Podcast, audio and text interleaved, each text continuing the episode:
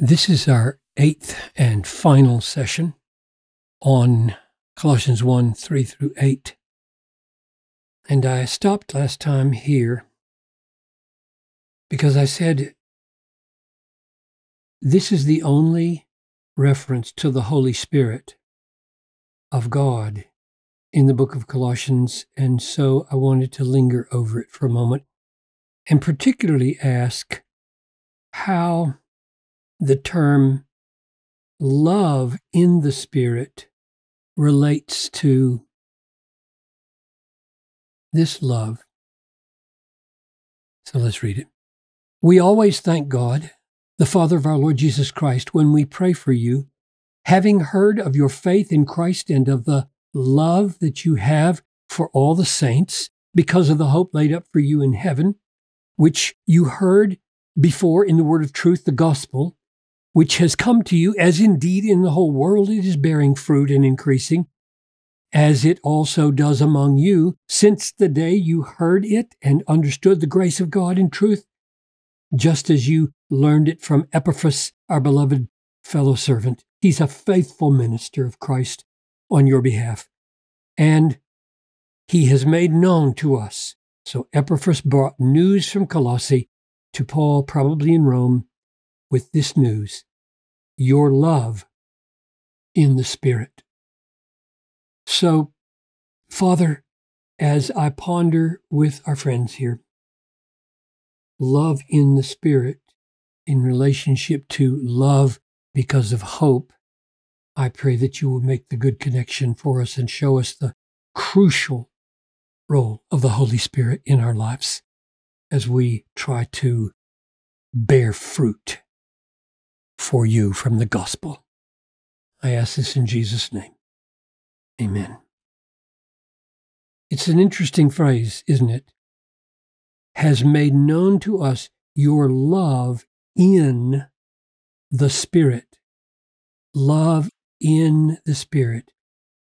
The word in can mean in the power of or by the Spirit, which is probably what it means. But let me link up with this verse just so you can ponder it for yourself.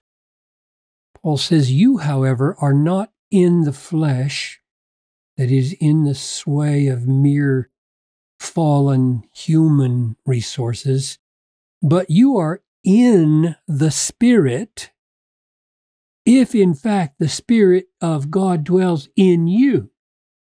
Isn't that interesting? Anyone who does not have the Spirit of Christ, Spirit of God and Spirit of Christ are virtually the same reality, does not belong to him. So when he says, You are not in the flesh, you are in the Spirit if the Spirit of God dwells in you, he seems to be saying, if the Spirit of God has moved into your life, you are in the sway or in the power or in the operation of the Spirit. So here, your love in the Spirit means your love, since you are indwelt by the Spirit, He is affecting love in your life. You are loving in or by the Spirit, which is no surprise, is it? Because in Galatians 5:22, the very first fruit of the Spirit is love. The fruit of the Spirit is love. So if the Spirit is at work in our lives, then He's bringing about love. And the question then becomes simply, all right, if the Spirit is the effective agent of bringing about love, in our lives, how does that relate to the whole dynamic that we saw here? What do we see here? We saw that they had put their faith in Jesus Christ.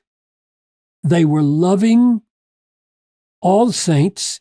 And the reason for the faith and the love having those effects was that they had a objective great reward, a hope laid up for them in heaven.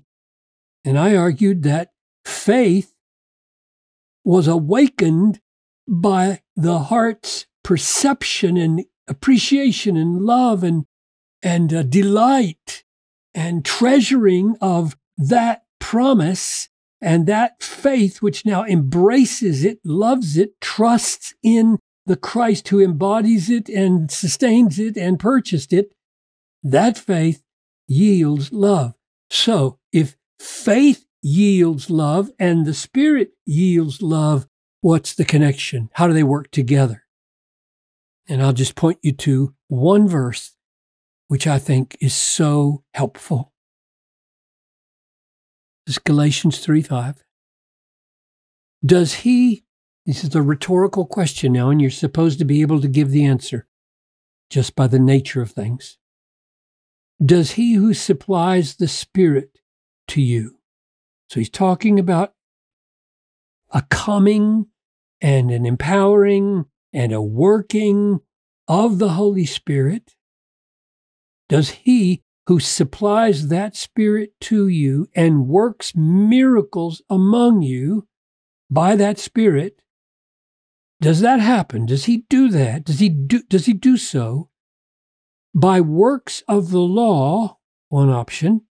Or, that's one, here's two, by hearing with faith? And the answer, of course, is not, not by works of the law, put that in red, not by works of the law, but green light, hearing with faith. So now we've got the connection. Faith and spirit, right? That's what we're asking about. How does faith yielding a life of love relate to the spirit yielding a light, a life of love. And could you work that out for yourself here? He who, I'll, I'll put it in a statement now instead of a question.